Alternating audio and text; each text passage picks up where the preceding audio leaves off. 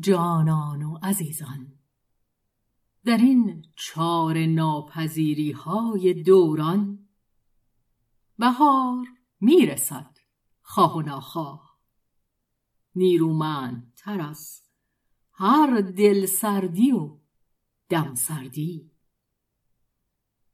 گوش جان بسپاری به سروده هایی از محمد تقی خان بهار، شاعر و ادیب و روزنامه نگار و سیاستمدار، ملک الشعرای بهار،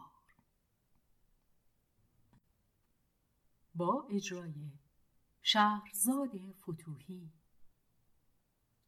تنظیم حسین آشتیانی.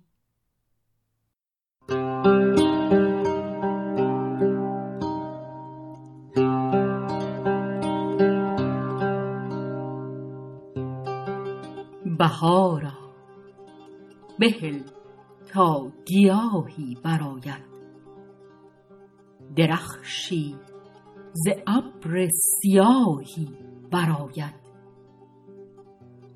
در این تیرگی صبر کن شام غم را، که از دامن شرق ماهی براید. بمان تا در این ژرف یخزار تیره، به نیروی خورشید راهی براید. وطن چاه سار است و بند عزیزان، بمان تا عزیزی ز چاهی براید. به بیداد بدخواه امروز سر کن،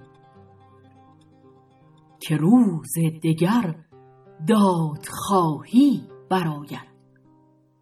بر این خاک تیغ دلیری بجنبد، و از این دشت گرد سپاهی براید.